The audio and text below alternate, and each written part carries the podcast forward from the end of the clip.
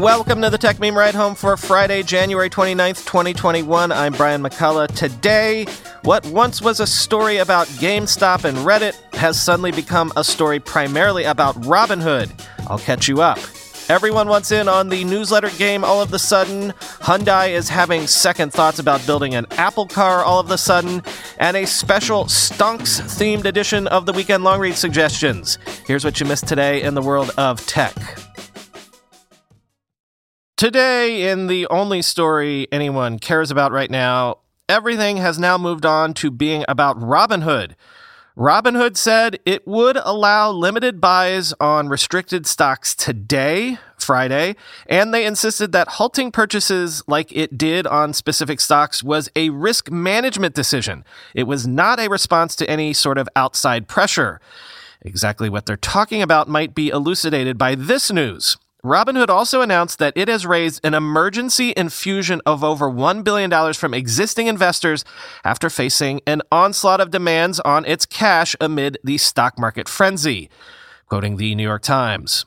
On Thursday, Robinhood was forced to stop customers from buying a number of stocks like GameStop that were heavily traded this week. To continue operating, it drew on a line of credit from six banks amounting to between $500 million and $600 million to meet higher margin or lending requirements from its central clearing facility for stock trades, known as the Depository Trust and Clearing Corporation. Robinhood still needed more cash quickly to ensure that it didn't have to place further limits on customer trading, the two people briefed on the situation, who insisted on remaining anonymous because the negotiations were confidential. Robinhood, which is privately held, contacted several of its investors, including the venture capital firms Sequoia Capital and Ribbit Capital, who came together on Thursday night to offer the emergency funding. Five people involved in the negotiations said, end quote. So I reached out to some Wall Street friends to explain this to me, and I'm not sure I fully understood it, but they said that the issue is basically this.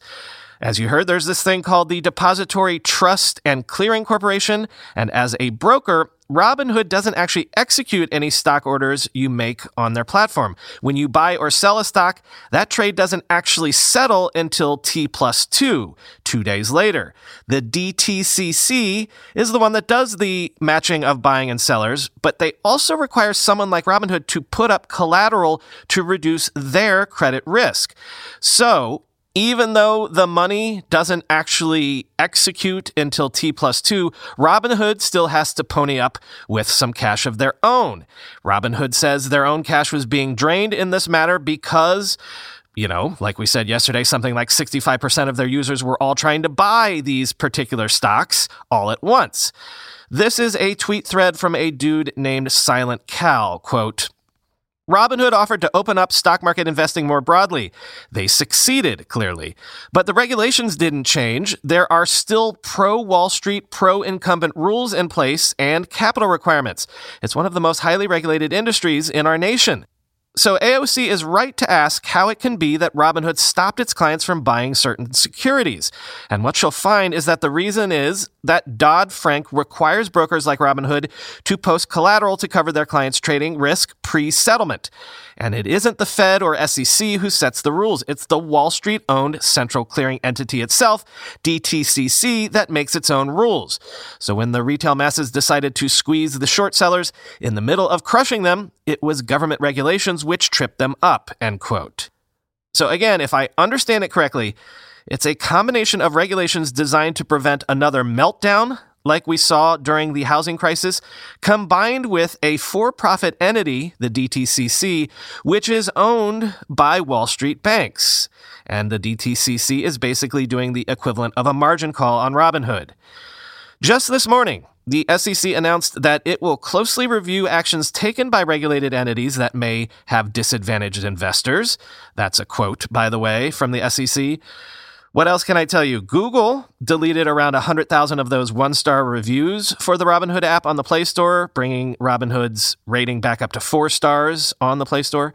Facebook took down a Robinhood stock traders group with 157,000 users. A notification said that the group had violated policies on, quote, adult sexual exploitation, end quote, which I don't know.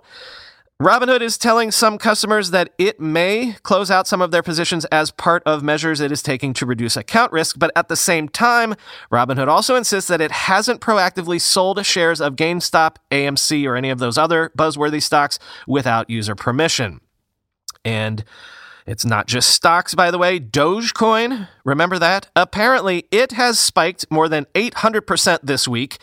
And so Robinhood has been forced to halt instant deposits for crypto purchases and has restricted trading in cryptocurrencies today. Lovely.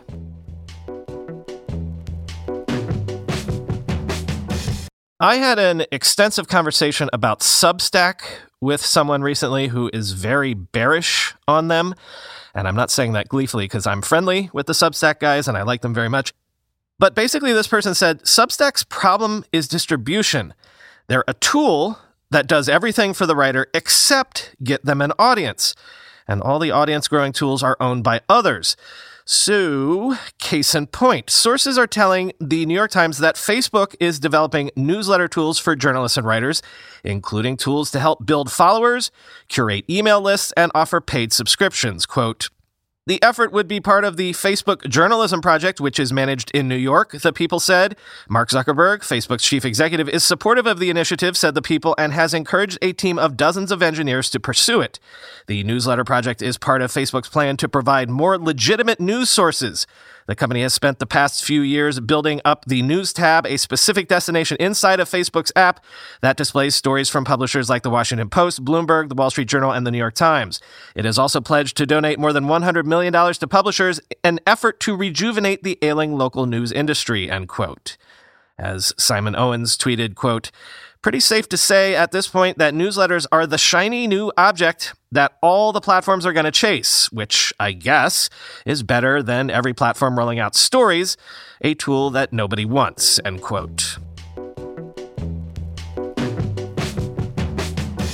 Sources are telling Reuters that Hyundai executives are divided over a potential tie up with Apple to produce that rumored Apple car.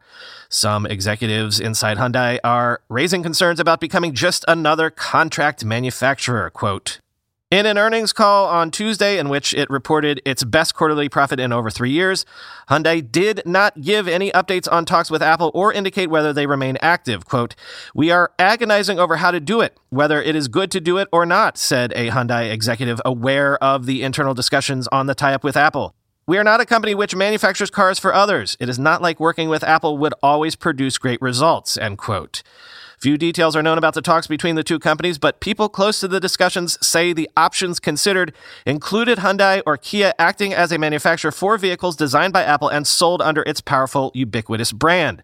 Hyundai is traditionally known for its reluctance to work with outsiders, making engines, transmissions, and even its own steel in house under its vertically integrated supply chain as South Korea's second largest conglomerate.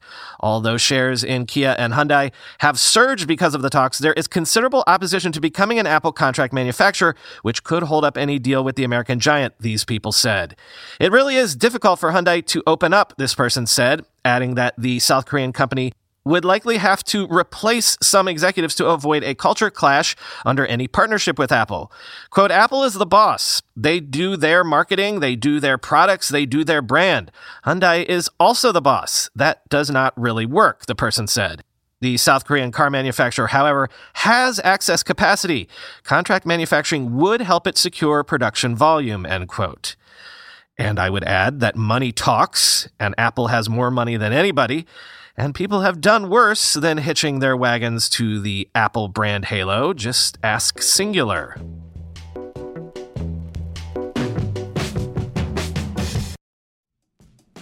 With everybody fighting for attention, how can your business stand out and connect with customers? Easy. Get Constant Contact. Constant Contact's award winning marketing platform has helped millions of small businesses stand out, stay top of mind, and see big results fast. Constant Contact makes it easy to promote your business with powerful tools like email and SMS marketing, social media posting, and even events management. With Constant Contact, you'll reach new audiences, grow your customer list, and communicate more effectively to sell more, raise more, and fast track growth. Don't know much about marketing? No sweat. Constant Contact's writing assistance tools and automation features help you say the right thing at the right time, every time.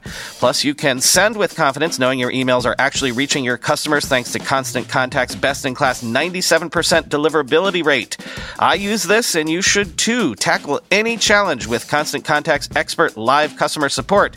Plus, everything's backed by their 30 day money back guarantee, so get going and start growing your business today with a free trial at constantcontact.com. Just go to constantcontact.com right now. Constant Contact, helping the small stand tall. ConstantContact.com.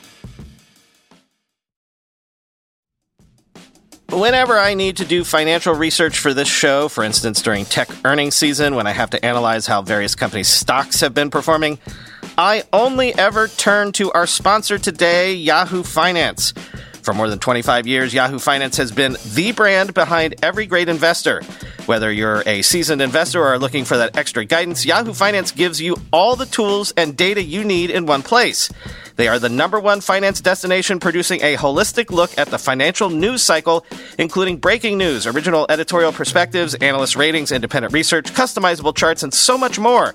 Securely link your brokerage accounts for a unified view of your wealth, including 401k and other investments. A comprehensive perspective is what sets apart great investors, and it's how Yahoo Finance ensures you have the insights to look at your wealth in its entirety.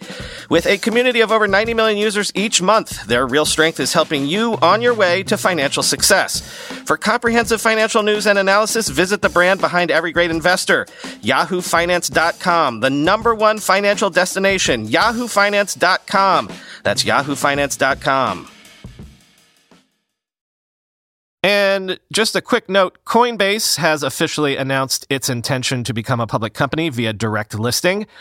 So at this point, basically all of the biggest unicorns of this generation are public, I guess, if Coinbase hits public markets. And now that Airbnb is out, who is left really? Roblox, I suppose. And I noted this from CNBC, which after this week, you know, who knows anymore? Eyebrows raised emoji, quote, Roblox has postponed plans to go public because the U.S. Securities and Exchange Commission's scrutiny of how the video game platform recognizes revenue in its finances, according to a memo the company sent to employees on Thursday. The delay is a setback for one of the most eagerly anticipated U.S. public market debuts of 2021. The company had said in a regulatory filing earlier this month that it was aiming to list shares on the New York Stock Exchange in February. The SEC has reservations over the way in which Roblox recognizes revenue from the sale of its currency. Robux on its platform, according to the memo seen by Reuters. Players use Robux in the game to buy a mix of durable goods, which last for a period of time, and consumable goods, which are used immediately. Roblox has looked to treat all the revenue the same and amortize it over the duration of its paying user accounts, which is around two years. The SEC wants Roblox to be more specific and recognize revenue on consumable products as they are consumed, while the durable services will still be recognized over the life of the Roblox user, the memo said, end quote. Time for the weekend long reads suggestions. And as I said, I think you'll recognize a sort of theme this week, a loose theme, but a theme nonetheless. First up, as I said yesterday, I actually have a long history as a dweller in stock based message boards and similar environs. That's why I was the proud owner of 30 shares of Netflix stock all the way back in 2002. No, I do not still own them because I sold them like 15 years ago because I'm an idiot and I thought that 3xing was as good a result as I could possibly hope for.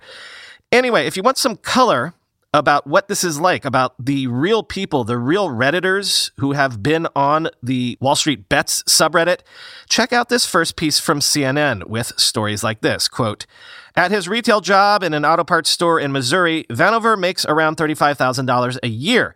But on Wednesday, he found himself a paper millionaire. His Robinhood account exceeded $1 million, according to screenshots he provided, but he hadn't cashed out yet. For months, Vanover had been following GameStop as a value play, posting his thoughts on Wall Street bets along the way. This week, Vanover was off from work, quarantining after a coworker contracted COVID 19, but now thinks he won't return to his old job. Quote, I know I'm going to do two weeks' notice, he said with a nervous laugh, so I'll be nice about it. Vanover says he plans to help his parents with their mortgage and he intends to keep investing in options, end quote. There are also horror stories in this piece as well of people losing all their money because they got tangled up on Wall Street bets. The one time I will ever do this, I'm going to offer you some investment advice right now. Never mess with options. I've never once in 20 years of investing touched options or shorted a stock because I think it's too dangerous to do both. Take that for what it's worth. Next, the guy who spearheaded the GME short squeeze on Wall Street Bets made a video that I found. It's from five months ago where he just laid out the entire plan, and it's kind of worked out exactly like he described it. I've got a link to the video in the show notes because YOLO trading aside, I kind of found it fascinating. His analysis and the case he makes for the ongoing relevance of physical game retailing stores like GameStop is actually very well done. And if you want even more color, check out this Bloomberg piece looking at how penny stocks can blow up on internet forums like this. Quote, Moneyman223 was a prominent voice throughout, imploring fellow members to jump in before the stock exploded. Get in or regret not getting in, the Moneyman posted early January 14th, a day after another StockTwits member had tagged Blue Sphere as a clear winner from the Democrats' climate change agenda.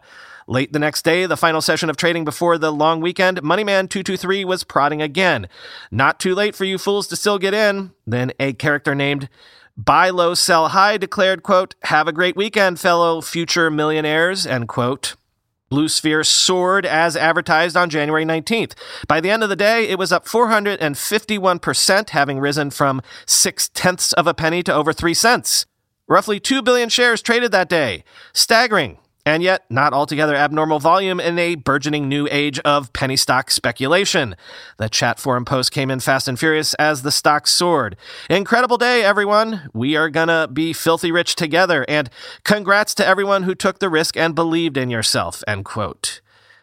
Again, all of that is very familiar to me. Reminds me of my days back on the Netflix message boards. The guru there who turned me on to Netflix early was a dude whose handle was Shatterer of Worlds. I've never forgotten. Sow, we called him. Don't know what happened to him, but it also reminds me of that scene in the movie Wall Street, you know. Blue Horseshoe loves Anacott Steel. Next, someone on Twitter recently said that if we just legalized internet gambling, maybe we could satiate everyone's degenerate tendencies away from things like stocks. Check out the New York Times piece about how when sports got shut down at the beginning of the pandemic, U.S. gamblers, fiending for a fix, started gambling on obscure Russian ping pong tournaments. And the funny thing is, all these months later, they haven't stopped. This is tangentially related, but I've told you before my admiration for how the Cash App by Square has become a monster in recent years. Yes, they let you trade things like crypto too, but I'm specifically recommending this newsletter essay titled Cash App is King because it lays out the whole unit economics and business model that has made Cash App so successful. And we were already talking about the bubble building around internet stocks, especially internet IPOs, but also SaaS stocks and fintech stocks. One of those great finance Twitter dudes that I follow is Irrelevant Investor. Check out his essay titled, Can Growth Go Out of Style? Can growth stocks really ever truly go out of style? Yes, they can. And he's got tons of historical examples to explain how this can happen when a stock gets ahead of its natural growth curve. He uses the exact example that I've mentioned several times on this show before of when Amazon fell 95% from its highs of the dot com bubble down to $5 a share. Quote, Amazon stock fell from a peak of $113 to a low of $5.51. That means that from the peak, it got cut in half, then it got cut in half again, and then it got cut in half a third time, and then you guessed it, got cut in half again. And then it lost another 22% for good measure. So the next time you see somebody say, if you invested $10,000 in Amazon's IPO, you can safely dismiss the second part of their statement. And as a reminder, Amazon's penetration into our lives and its march to domination continued all the while. And as a reminder, Amazon's penetration into our lives and its march to domination continued all the while. By the time Amazon made another all time high, 10 years had passed, and it had transformed itself into a gigantic business, end quote. Yeah, that's the point. What people forget about investing is the notion of time horizons.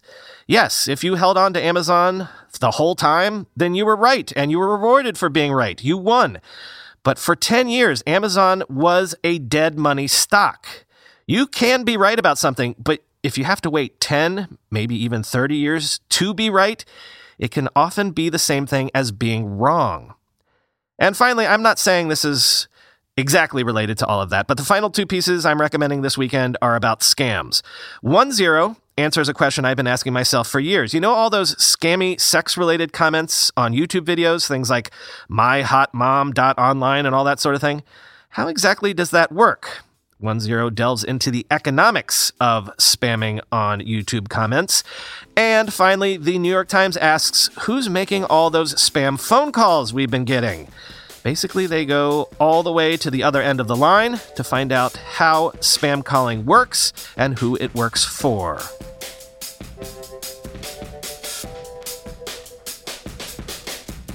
So that's officially the last regular news episode of January.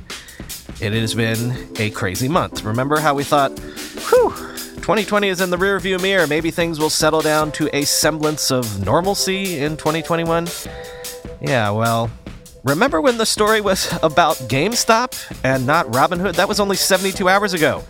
Remember the US Capitol riot? That was not 10 years ago. Like it feels, it was the beginning of the month. Remember the presidential inauguration? That was earlier this month. Remember Bean Dad?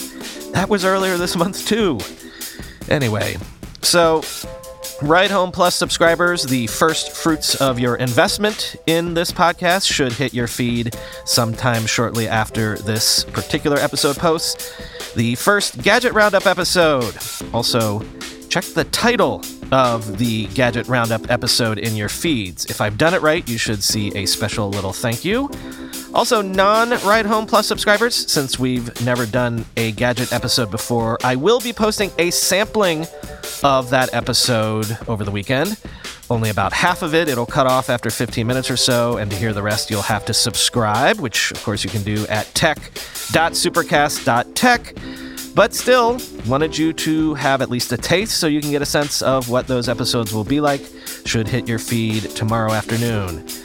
Crazy, crazy week.